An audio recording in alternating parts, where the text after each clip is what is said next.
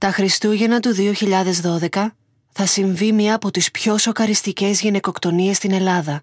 Ένα έγκλημα τόσο ανέτιο, τόσο ακραία βίαιο, που ο δράστης μέχρι τη δίκη του θα κρατείται έγκλειστος σε ειδικού τύπου πτέρυγα υψηλής ασφάλειας, μοναδική σε όλη τη χώρα, να τρέφεται και να προαυλίζεται ξεχωριστά από τους υπόλοιπους φυλακισμένους, αφού ακόμα και ο κόσμος των φυλακών δεν θα δεχτεί αυτό το τέρας ανάμεσά τους.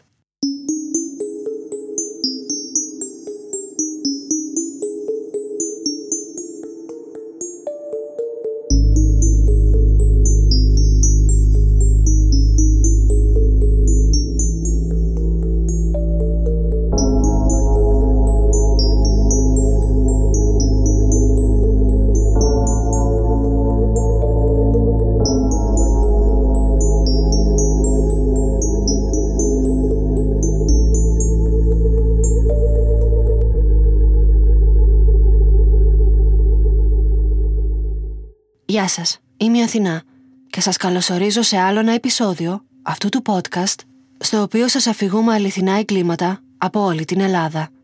Κάθε εβδομάδα ανοίγουμε ένα καινούριο φάκελο δολοφονιών, απαγωγών, εξαφανίσεων, υποθέσεων που γνωρίζετε καλά και άλλων που ίσως ακούτε πρώτη φορά. Μην ξεχάσετε να υποστηρίξετε αυτό το podcast κάνοντας follow ή subscribe σε όποια πλατφόρμα μας ακούτε και ενημερωθείτε πρώτοι για κάθε νέο επεισόδιο. Μπορείτε να μας βρείτε και στο Facebook και στο Instagram μέχρι θανάτου podcast. 5η, 27 Δεκεμβρίου 2012, περίπου 5 το πρωί. Οδός 40 εκκλησιές Ξάνθη. Θερμοκρασία περίπου 7 βαθμοί Κελσίου. Εκείνο το χάραμα ουρλιαχτά θα σπάσουν την ησυχία της γειτονιάς. Άνθρωποι θα βγουν ανάστατοι στα μπαλκόνια τους, σε μερικά από τα οποία αναβοσβήνουν χριστουγεννιάτικα λαμπάκια. Στην πιλωτή μιας πολυκατοικίας, δύο μηχανάκια και ένα παρακείμενο παρτέρι έχουν παραδοθεί στις φλόγες. Φωτιά, θα φωνάξει κάποιος, και ο κόσμος θα πιάσει τα λάστιχα και θα τα καταβρέχει με νερό για να σβήσουν. Ανάμεσά τους, ο κύριος Θεολόγος και ο γιος του Ηλίας, που αφού καλέσουν την πυροσβεστική, θα γεμίσουν και εκείνοι κουβάδες με νερό και θα κατέβουν στην πιλωτή για να βοηθήσουν στην κατάσβεση. Μόλις η φωτιά στη φιλοσιά σβήσει, κάποιος από ένα μπαλκόνι θα φωνάξει. Άνθρωπος, έχει καεί άνθρωπος. Πεσμένη εκεί, ανάμεσα στα καμένα, ίσα που μπορεί κανείς να διακρίνει μια ανθρώπινη φιγούρα. Η ησυχία ξαφνικά θα επανέλθει, καθώς όλοι σαστισμένοι θα συνειδητοποιήσουν ότι κάτι πολύ κακό έχει συμβεί. Τα επόμενα δευτερόλεπτα θα περάσουν σαν σε αργή κίνηση για τον πατέρα, το γιο αλλά και την κόρη που κατέβηκε και εκείνη από το διαμέρισμά τους για να δει τι συμβαίνει. Δευτερόλεπτα, στα οποία θα δουν πάνω στην εξώπορτα της πολυκατοικίας τους να κρέμονται τα κλειδιά της αγαπημένης τους κόρης και αδερφής και θα συνειδητοποιήσουν ότι η φιγούρα που με τα βίας μπορούν πια να αναγνωρίσουν είναι ο δικός τους άνθρωπος, η ζωή. Στο σημείο θα σπεύσει το ΕΚΑΒ το οποίο θα παραλάβει το σώμα. Στο νοσοκομείο οι γιατροί απλά θα διαπιστώσουν το θάνατό της. Η Σωρός ταυτοποιείται ότι ανήκει στην 34χρονη ζωή Δαλακλίδου. Ζούσε και εργαζόταν μόνιμα στη Θεσσαλονίκη και ήρθε στην Ξάνθη τρεις μέρες μόλις πριν για να επισκεφτεί την οικογένειά της και να περάσει μαζί τους τις γιορτές των Χριστουγέννων και της Πρωτοχρονιάς. Το προηγούμενο βράδυ είχε βγει για διασκέδαση με μια καλή της φίλη στις καφετέρειε του κέντρου της πόλης. Γύρισαν μαζί περπατώντας περίπου στις 4 και 30 τα ξημερώματα και δύο στενά πριν το πατρικό της σπίτι, η κάθε μια πήρε το δρόμο της. Από τα κλειδιά που κρέμονταν ακόμα στην κλειδαριά, φαίνεται πως η ζωή πρόλαβε να φτάσει ως εκεί. Ο ιατροδικαστής Στράκης, Παύλος Παυλίδης, θα εξετάσει τη σωρό. Τα ευρήματά του, περιγραφή των οποίων ακολουθεί και σας προειδοποιώ πως είναι σκληρή, θα συγκλονίσουν όχι μόνο την πόλη της Ξάνθης, αλλά και ολόκληρο το έθνος. Τα ρούχα της γυναίκας ήταν κατεβασμένα μέχρι τους αστραγάλους της. Ήταν φανερό πως είχε κακοποιηθεί βάναυσα. Είχε βιαστεί φύση, παραφύση και τα γεννητικά της όργανα εσωτερικά είχαν το μέσα από αιχμηρό αντικείμενο το οποίο είχε προκαλέσει ακατάσχετη αιμορραγία. Στο κεφάλι και το σώμα της έφερε βαρύτατες κακώσεις από χτυπήματα σε τείχο ή σε τσιμεντένιο έδαφος. Όλο της το σώμα είχε εγκάβματα δευτέρου και τρίτου βαθμού, που σημαίνει ότι η φωτιά είχε κάψει την ανώτερη στιβάδα δέρματος τη στιβάδα κάτω από αυτή και είχε προχωρήσει βαθύτερα. φτάνοντας μέχρι και το στρώμα λίπους, το οποίο ήταν πια κατά τόπους εκτεθειμένο. Ω και την τελευταία στιγμή αυτού του συγκλονιστικού μαρτυρίου, η ζωή ήταν ζωντανή, κάτι που επιβεβαιώνεται από τις φωνές της την ώρα που φλεγόταν ανυπεράσπιστη. Ο αξιόλογος καθηγητής ιατροδικαστικής του Δημοκρίτιου Πανεπιστημίου Θράκης, ο οποίος είναι και αυτός που αναλαμβάνει τις νεκροψίες και ταυτοποιήσει σωρών μεταναστών που εντοπίζονται νεκροί στον ποταμό Εύρο, θα δηλώσει πως πρώτη φορά στην καριέρα του θα δει ως αιτία θανάτου ταυτόχρονα τρεις παράγοντες μαζί. Ο βιασμός, οι κρανιογκεφαλικές κακώσεις και τα εγκάβματα οδήγησαν την 34χρονη στο θάνατο στην πιλωτή του πατρικού της σπιτιού. Από το σώμα της θα καταφέρει να εξάγει το γενετικό υλικό του βιαστή της, το οποίο θα παίξει σημαντικό ρόλο στην καταδίκη του δράστη αργότερα. Η είδηση θα γίνει πρώτο θέμα σε όλα τα δελτία ειδήσεων και τις εκπομπές. Η Ελλάδα θα ξυπνήσει απότομα από την εορταστική της σιέστα. Οι ξανθιώτες σοκαρισμένοι θα αγκαλιάσουν την οικογένεια Δαλακλίδου και θα απαιτούν εκ μέρους τους να βρεθεί ο ένοχος άμεσα και να τιμωρηθεί. Πολλοί κάτοικοι θα βάλουν συμβολικά μαύρες φωτογραφίες προφίλ στο Facebook, ενώ ο συνεταιρισμός Ραδιοταξί Ξάνθης θα βγάλει την εξής ανακοίνωση με αφορμή το περιστατικό. Κάνουμε έκκληση προς όλους τους συναδέλφους μας, λόγω της ραγδαίας αύξησης της εγκληματικότητας και του σημερινού δυσάρεστου συμβάντος που συνέβη στην πόλη μας, όταν εκτελούν διαδρομές, ιδίως κατά τις νυχτερινές ώρες, μετά την αποβίβαση των πελατών από το ταξί, να περιμένουν για λίγο μέχρι να εισέλθουν στην είσοδο της οικίας τους και μετά να αποχωρεί το ταξί από το σημείο. Τραγικές φιγούρες, οι γονείς και τα τρία αδέρφια της άτυχης γυναίκας. Ο πατέρας και ο αδερφός, χωρίς να το γνωρίζουν, εκείνα τα ξημερώματα έσβηναν τη φωτιά που έκαιγε το σώμα της. Όπως παρακτικά θα πούν στις κάμερες, χωρίς να μπορούν να συγκρατήσουν τους λιγμούς τους, η ζωή ήρθε για διακοπές και βρήκε το θάνατο κάτω από το σπίτι της. Μία ανάσα από την οικογένειά της. Πενθούσαν το παιδί τους, ένα παιδί που ζούσε μία ήρεμη ζωή για πάνω από 10 χρόνια στη Θεσσαλονίκη, χωρίς να έχει βλάψει ποτέ κανέναν, αγαπούσε τη ζωγραφική και είχε σπουδάσει γραφιστική. Ακούμε τη μικρότερη αδερφή της να μιλάει για εκείνη σε ένα ολιγόλεπτο βίντεο με τίτλο «Η δολοφονία της αδερφής μου». Η ζωή ήταν ε, από τους πιο χαμογελαστούς ανθρώπους που υπήρχαν και από τους πιο σοβαρούς. Δηλαδή η ζωή για μένα ήταν η μαμά μου εκτός από την αδερφή μου και ειδικά από τη στιγμή που έζησα μαζί της εδώ κάποια χρόνια στη Θεσσαλονίκη ήταν αυτή που με, μου μάθαινε πράγματα, μου μάθαινε πώς να φέρομαι στους ανθρώπους, τι να ξεχωρίζω σε αυτούς, τι να κοιτάω σε αυτούς. Μου μάθαινε για την ιστορία, για, για πάρα πολλά πράγματα. Δεν, δεν μπορώ να το περιγράψω, αλλά είναι αυτή που μου έμαθε να είμαι αυτό που είμαι σήμερα. Θυμάμαι πάρα πολύ τις αγκαλιές της, ήταν πάρα πολύ σφιχτές οι αγκαλιές της και νομίζω ότι πλέον το κάνω κι εγώ αυτό, ότι τους ανθρώπους τους φύγω πάρα πολύ, σαν να μην υπάρχει αύριο και νομίζω ότι έτσι πρέπει να, να τους αγαπάμε όλους τους ανθρώπους. Γενικά η αδερφή μου ήταν πιο κλειστός χαρακτήρας. Δεν ε, εξέφραζε τα συναισθήματά της και ό,τι μπορεί να ένιωθε. Εκείνες τις μέρες είχε. Αν όχι εκείνες μέρες, εκείνη τη μέρα συγκεκριμένη, έδειχνε κάποια σημάδια που δεν τα έβλεπα αλλιώς, άμα δεν γινόταν αυτό το περιστατικό. Ενώ ότι ήταν πιο εγκάρδια με τους συγγενείς μας, τους χαιρέτησε, σαν να τους χαιρέτησε όλους, αγκάλιαζε περισσότερο από ό,τι θα έκανε κάθε άλλη φορά. Η αδερφή μου γενικά, okay, ναι, μπορεί να τους αγαπούσε όλους και τέτοια, αλλά τι αγκαλιάσει, okay, δεν ήταν τόσο. Εκείνη τη μέρα για κάποιο λόγο αγκάλιασε πολύ σφιχτά την αδερφή της γιαγιάς μου, σαν να, σαν να την αποχαιρετούσε. Όταν πήγαμε στη θεία μου, έλειπε ο μικρός μου ξάδερφος και τον περίμενε να επιστρέψει για να τον χαιρετήσει. Λες και δεν θα τον ξαναέβλεπε, σαν να ένιωθε ένα τέτοιο πράγμα.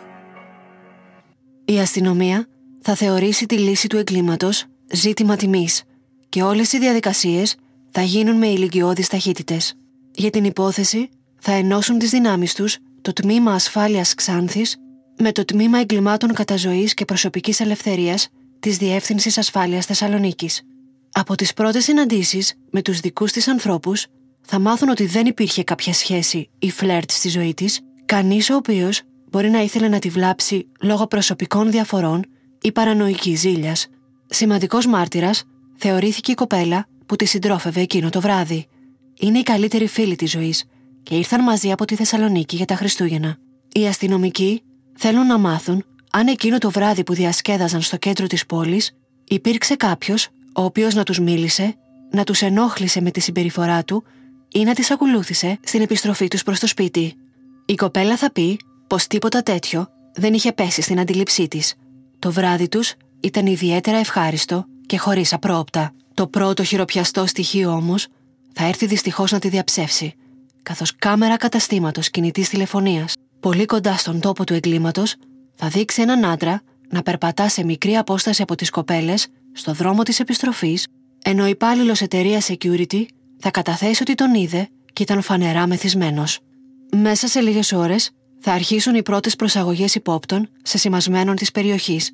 Παράλληλα, η σήμανση κάνει την πιλωτή της πολυκατοικίας φύλλο και φτερό. Εντοπίζουν πάνω σε καπό παρκαρισμένο αυτοκινήτου δακτυλικό και παλαμικό αποτύπωμα, το οποίο αμέσως τους οδηγεί σε συγκεκριμένο σεσημασμένο άτομο.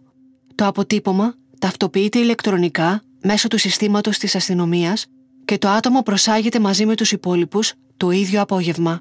Μέσα σε λίγη ώρα, οι ερευνητές κρατούν ήδη την άκρη του νήματος. Ο ύποπτος είναι ο 27χρονο Χρήστος Παπάζογλου. Μένει πολύ κοντά στο πατρικό σπίτι της ζωής, ενώ μόλις ένα μήνα πριν άνοιξε στη γειτονιά Μανάβικο με το όνομα Μανάβη στην κρίση, με την αειδιαστική λεπτομέρεια ότι το Μανάβης είναι ρήμα με ε Έχει φάκελο με κλοπές, απόπειρες βιασμών και γενικά πολύ κακή φήμη στην περιοχή. Στις 11 Απριλίου του προηγούμενου έτους, κατηγορήθηκε από φοιτήτρια 21 ετών ότι της επιτέθηκε στη μία το βράδυ στο πάρκο δίπλα από την πλατεία Ηρωών. Ο δράστης, που φαινόταν μεθυσμένος, την παρέσυρε με τη βία σε ένα σκοτεινό σημείο και προσπάθησε να τη βιάσει. Η κοπέλα από τα απότομα τραβήγματα θα πέσει, θα χτυπήσει το κεφάλι της και θα λιποθυμήσει. Κάτι που τον έκανε να σταματήσει την επίθεση και να εγκαταλείψει το σημείο. Όταν εκείνη θα συνέλθει, θα είναι μόνη και τρομαγμένη, αλλά θα βρει τη δύναμη να πάει μέχρι το κοντινότερο αστυνομικό τμήμα και να καταγγείλει την επίθεση. Ο Παπάζογλου θα αναγνωριστεί από το μπουφάν που φορούσε, το οποίο έγραφε πάνω το όνομα του πρατηριού βενζίνης που δούλευε εκείνη την περίοδο εκεί κοντά και θα συλληφθεί. Στους αστυνομικούς θα παραδεχτεί την πράξη του και θα πει ότι δεν μπόρεσε να αντισταθεί αφού την είδε και του άρεσε. Όμως αμέσως μετά θα ανακαλέσει την ομολογία του. Θα προφυλακιστεί για περίπου πέντε μήνες μέχρι η υπόθεση να φτάσει στο μεικτό ορκωτό δικαστήριο. Εκεί, το γεγονός ότι τράπηκε σε φυγή χωρίς να ολοκληρώσει το βιασμό και κάποιες ασάφειες για το πώς ακριβώς εκτελήχθηκε η επίθεση θα μετατρέψουν την κατηγορία από απόπειρα βιασμού σε πρόκληση σωματικής βλάβης και θα αφαιθεί ελεύθερος. Όσο ανακρίνεται από τους αστυνομικούς για τη φρικτή δολοφονία της ζωής, μία άλλη ομάδα κάνει έφοδο στο σπίτι του. Η αποφασιστικότητά τους να λύσουν την υπόθεση θα αποδώσει καρπούς, αφού στο πατάρι θα βρουν κρυμμένο το κινητό της που είχε εξαφανιστεί από την τσάντα της κατά την επίθεση, αλλά και τα παπούτσια που φορούσε εκείνος το προηγούμενο βράδυ και ήταν γεμάτα από το DNA της άτυχης γυναίκας. Τα αδιάσυστα αυτά στοιχεία θα τον αναγκάσουν κατά τη διάρκεια της νύχτας να ομολογήσει την πράξη του. Θα το κάνει χωρίς να δείξει κανένα συνέστημα, καμία μεταμέλεια. Σύμφωνα με τη δική του εκδοχή, την οποία μπορείτε να βρείτε στο YouTube σε τηλεφωνική συνέντευξη που έδωσε σε δημοσιογράφο από την εκπομπή Μίλα, που λόγω κακού ήχου δεν μπορώ να συμπεριλάβω αυτούσια, το βράδυ της 26η Δεκεμβρίου θα το περάσει με παρέα φίλων του στο κέντρο της πόλης, με τους οποίους θα πηγαίνουν από καφετέρια σε καφετέρια μέχρι τις πρώτες πρωινές ώρες. Θα αρχίσει να πίνει από νωρίς μεγάλες ποσότητες και μέχρι το ξημέρωμα της 27η θα έχει καταναλώσει πια περίπου ένα λίτρο τσίπουρο μόνος του. Στη δεύτερη καφετέρια θα δει τη ζωή με τη φίλη της και θα πει για εκείνη, ακριβώς όπως και στην περίπτωση της 29χρονη φοιτήτριας, την είδα και μου άρεσε. Σαν οι γυναίκες να είναι ένα άψυχο αντικείμενο, μια σάρκα χωρίς περιεχόμενο, αλλά ωραίο στα μάτια του, θέλει απλά να τις χρησιμοποιήσει για να ικανοποιήσει την επιθυμία της στιγμής. Στη συνέχεια, θα πει πως στο δρόμο της επιστροφής θα τύχει να δει τις δύο κοπέλες να περπατούν την ίδια διαδρομή με εκείνον. Θα κρατήσει απόσταση ασφαλείας μέχρι η ζωή να μείνει μόνη. Θα βιαστεί να την πλησιάσει πριν εκείνη προλάβει να μπει μέσα στην πολυκατοικία. Με την έξτρα όθηση που του έδινε το αλκοόλ, θα πάρει την απόφαση απόψε να έχει αυτό που του αρέσει. Ακόμα και στη δική του εκδοχή του πώς εκτελήχθηκε η ιστορία, που όλα είναι ντυμένα με βολικά ψέματα, αυτά που θα πει είναι γλιώδη και τρομακτικά. Θα στριμωχτεί δίπλα της όσο εκείνη προσπαθεί να ανοίξει την εξώπορτα. Με τα χέρια να τρέμουν από το κρύο και το φόβο, η κλειδαριά σίγουρα θα μοιάζει με μηχανικό λαβύρινθο. Αυτός ο άγνωστος που μυρίζει αλκοόλ και έχει καταπατήσει τον προσωπικό της χώρο, θα αρχίσει να της λέει πως θέλει να κάνει πράγματα στο κορμί της. Η ζωή θα προσπαθήσει να κρατήσει ήρεμο τον μεθυσμένο άγνωστο, λέγοντάς του πως δεν τον γνωρίζει και πρέπει να φύγει. Αυτή η έκδηλη μέθη του θα έκανε την κατάσταση ακόμα πιο αδιέξοδη για εκείνη. Πώς να μιλήσεις λογικά σε κάποιον που είναι σε αυτή την κατάσταση; Τα αρπακτικά όμως, όπως ο Παπάζογλου, τρέφονται από το φόβο του θυράματός τους. Και όσο εκείνη αντιστέκεται στις προτάσεις του, τόσο εκείνος πεισμώνει. Θα προσπαθήσει να την αγγίξει και εκείνη φυσικά θα τον σπρώξει μακριά της. Τότε θα την τραβήξει εξοργισμένος προς την πιλωτή. Σε ένα κρεσέντο θράσους θα τολμήσεις στην ομολογία του να πει πως για ό,τι έγινε μετά η ζωή συνένεσε. Ότι το ήθελε. Ότι καθ' όλη τη διάρκεια της εντός εισαγωγικών συνουσίας εκείνη δεν αντέδρασε, δεν αντιστάθηκε, δεν φώναξε. Όταν τελείωσε την πράξη του, θα πει πως ένιωσε στιγμιαία μετανιωμένος. Μέχρι που θα την ακούσει, υποτίθεται να λέει: Τώρα θα σε κλείσω μέσα. Αυτή η κουβέντα, που υποψιάζομαι πως ακούστηκε κατευθείαν μέσα στο μυαλό του και δεν βγήκε ποτέ από το στόμα της ζωής, θα πυροδοτήσει την τραυματική εμπειρία του πεντάμινου εγκλισμού του λίγους μήνες νωρίτερα. Δεν θέλει να ξαναπάει φυλακή. Σύμφωνα με εκείνον τότε, θα τη χτυπήσει με χαστούκια μέχρι να πέσει λιπόθυμη και μετά θα σκεφτεί με ποιο τρόπο μπορεί να σβήσει κάθε ίχνος του. Όχι μόνο από την πιλωτή, αλλά και από εκείνη, ώστε να μην μπορέσει να τον αναγνωρίσει ποτέ όπως εκείνη η φοιτήτρια που μίλησε και τον έβαλε σε μπελάδες. Θα αποφασίσει το αδιανόητο θα σπρώξει ένα μηχανάκι που είναι παρκαρισμένο εκεί, κοντά στη ζωή που κοίταται στο έδαφος, και από το σωληνάκι θα τραβήξει βενζίνη από τον τεπόζιτο και θα τυχήσει πάνω της. Είναι εξοικειωμένος με τη διαδικασία, καθώς παλαιότερα δούλευε σε συνεργείο. Η βενζίνη δεν θα του φτάσει και θα φέρει και ένα δεύτερο μηχανάκι. Θα αδειάσει όλο το καύσιμο πάνω στο ημίγυμνο και χτυπημένο σώμα της και θα του βάλει φωτιά. Η φωτιά θα απλωθεί ταχύτατα όπου έχει χυθεί το έφλεκτο υγρό. Η ζωή θα ουρλιάξει από τον αφόρητο πόνο και το σοκ, ενώ εκείνος θα τραπεί σε φυγή, χωρίς να νιώσει το παραμικρό για την βιβλική σκηνή που προκάλεσε. Μαζί του θα σκεφτεί να πάρει και το κινητό της, για να τη στερήσει με απόλυτη σιγουριά, έστω και φλεγόμενη, την ευκαιρία να καλέσει σε βοήθεια.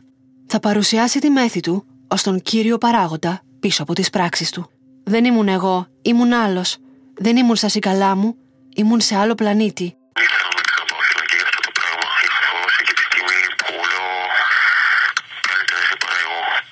Ακούσατε τι είπε; Καλύτερα εσύ παρά εγώ.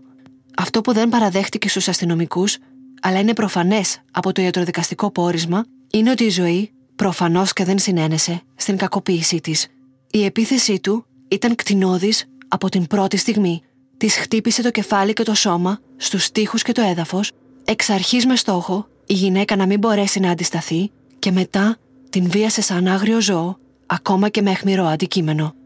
Όσο η ζωή άφηνε την τελευταία της πνοή, επέστρεψε στο σπίτι του και ξάπλωσε για να κοιμηθεί, σαν να μην είχε μόλις διαπράξει ένα από τα πιο ιδεχθή εγκλήματα. Λίγες ώρες μόλις αργότερα θα ξυπνήσει και θα πάει να ανοίξει το μανάβικό του, σαν να είναι μία ακόμα πέμπτη.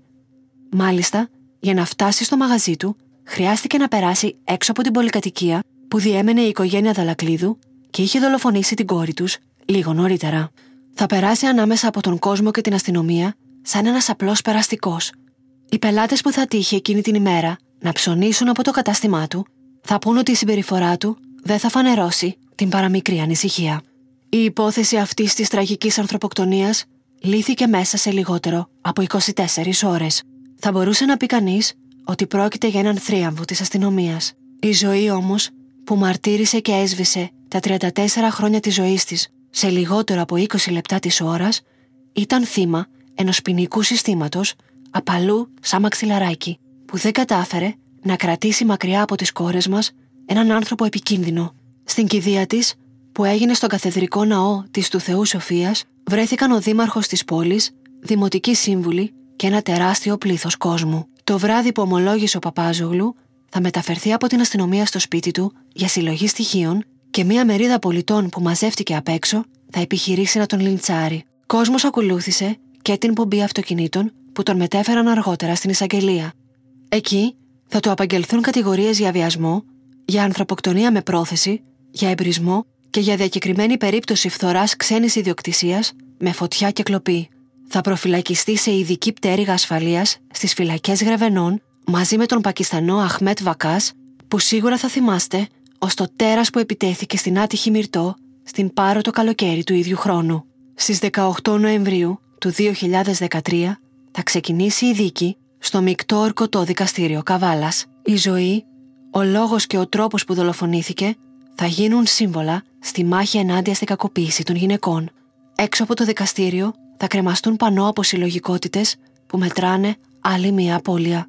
Ο συνήγορος υπεράσπισης του Παπάζογλου θα ζητήσει να καθυστερήσει η δίκη για να μεσολαβήσει ψυχιατρική γνωμάτευση του δράστη, αλλά ευτυχώς η έδρα δεν θα δεχτεί. Η εισαγγελέας, στη διάρκεια της δίκης, θα καταρρύψει όλους τους ισχυρισμούς του δολοφόνου ότι για όλα έφταιγε η μέθη του. Υπό την επίρρεια της ίδιας μέθης, θα σκεφτεί και θα τραβήξει βενζίνη από τα δύο μηχανάκια, αλλά και θα της πάρει το κινητό της τηλέφωνο για να μην καλέσει σε βοήθεια. Με τη λήξη των διαδικασιών, θα βρεθεί ομόφωνα ένοχος και θα καταδικαστεί τελικά σε ισόβια κάθριξη συν 25 χρόνια. Αν και κατά τη διάρκεια της δίκης θα είναι απολογητικός και θα λέει διαρκώς πως μετάνιωσε και ότι του αξίζει για το έγκλημά του η θανατική ποινή, θα παλέψει για να μειώσει την ποινή του, ασκώντας έφεση, με το μεικτό ορκωτό εφετείο Κομωτινής να του επιβάλλει στις 9 Απριλίου του 2019 ακριβώς τον ίδιο χρόνο εγκλισμού. Στις 15 Πρώτου 2020 θα επιδιώξει την ανέρεση αυτής της απόφασης με την αιτιολογία ότι στο εφετείο δεν εκπροσωπήθηκε σωστά από τον προσωρινό δικηγόρο που τον ανέλαβε, αφού ο δικός του συνήγορος δεν κατάφερε να παραστεί και θα πάρει νέα ημερομηνία να δικαστεί τον Οκτώβριο. Στις 7 Οκτωβρίου θα ξαναβρεθεί ομόφωνα ένοχος. Είναι σημαντικό να καταλάβουμε πως κάθε φορά που ένας καθομολογία δολοφόνος ζητά να ξαναδικαστεί ασκώντας έφεση, η δίκη επαναλαμβάνεται από την αρχή. Αυτό σημαίνει ότι καλούνται ξανά όλοι οι μάρτυρες, παρουσιάζονται ξανά όλα τα στοιχεία, μιλάνε πάλι όλοι οι εμπειρογνώμονες, αλλά και η οικογένεια ζει το μαρτύριο της αναβίωσης όσων φοβερών συνέβησαν στον αγαπημένο τους άνθρωπο. Η αδερφή της ζωής θα γράψει στο Facebook για την τελευταία δίκη. 6 Οκτωβρίου 2020 θα γίνει για μία ακόμη φορά δικαστήριο. Για τρίτη φορά θα πρέπει να το ζήσουμε από την αρχή. Για τρίτη φορά θα πρέπει να μιλήσουμε για την αδερφή μας, να φυλάξουμε τη μνήμη της, την ψυχή της.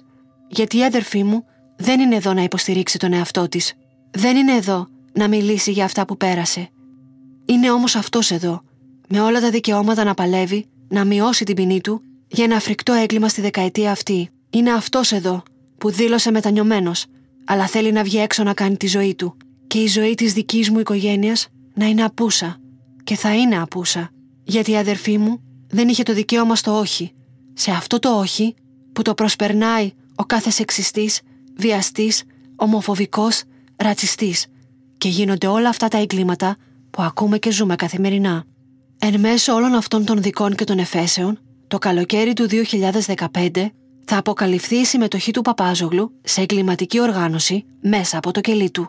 Η Σπύρα, που αποτελούνταν από δεκάδες μέλη, πολλοί από τους οποίους ήταν έγκλειστοι σε φυλακές, καλούσαν τηλεφωνικά ανυποψία στους ιερείς, προσποιούμενου τους εφοριακούς ή τους εκπρόσωπους Μητροπόλεων και με διάφορα ψέματα κατάφεραν να τους αποσπάσουν μεγάλα χρηματικά ποσά. Ο Χρήστος Παπάζογλου είναι ένας εγκληματίας καριέρας, και αν και δεν κατάφερα να εντοπίσω αποτελέσματα κάποιας ψυχιατρικής εξέτασής του, η συναισθηματική αποδέσμευσή του από κάθε τι ανθρώπινο και η πλήρης απουσία ουσιαστικής μεταμέλειας με κάνουν να πιστεύω πως αν δεν είχε συλληφθεί για τη δολοφονία της ζωής, θα είχαμε στην Ξάνθη έναν κατασυρωή βιαστή και δολοφόνο. Πέρα από τις τραγικές λεπτομέρειες, στον σοκαριστικό τρόπο που έχασε τη ζωή της, αυτό που μου διάζει όποιον μαθαίνει για αυτή την υπόθεση είναι ότι η ζωή επιλέχτηκε τυχαία. Ξεριζώθηκε από αυτόν τον κόσμο επειδή απλά άρεσε εκείνο το βράδυ στο Χρήστο Παπάζογλου. Τον Χρήστο Παπάζογλου, ο οποίος στην τελευταία δίκη του Οκτωβρίου θα σταθεί μπροστά στην έδρα και την οικογένεια του θύματός του και θα εκφράσει την επιθυμία του να αποφυλακιστεί το συντομότερο δυνατό. Να αποφυλακιστεί γιατί θέλει να αλλάξει σελίδα σε αυτό το ενοχλητικό για εκείνον κεφάλαιο. Γιατί θέλει να ζήσει στο πλευρό της γυναίκας που τον παντρεύτηκε μέσα στη φυλακή. Γιατί θέλει να εξασκήσει την καινούργια τέχνη που έμαθε όσο ήταν έγκλειστος, να κουρεύει σκύλους. Γιατί πιστεύει ότι αξίζει μία ευκαιρία. Ευκαιρία που όταν του δόθηκε την πρώτη φορά που αφέθηκε ελεύθερος, την αξιοποίησε σκοτώνοντας μια γυναίκα που δεν της έδωσε καμία ευκαιρία.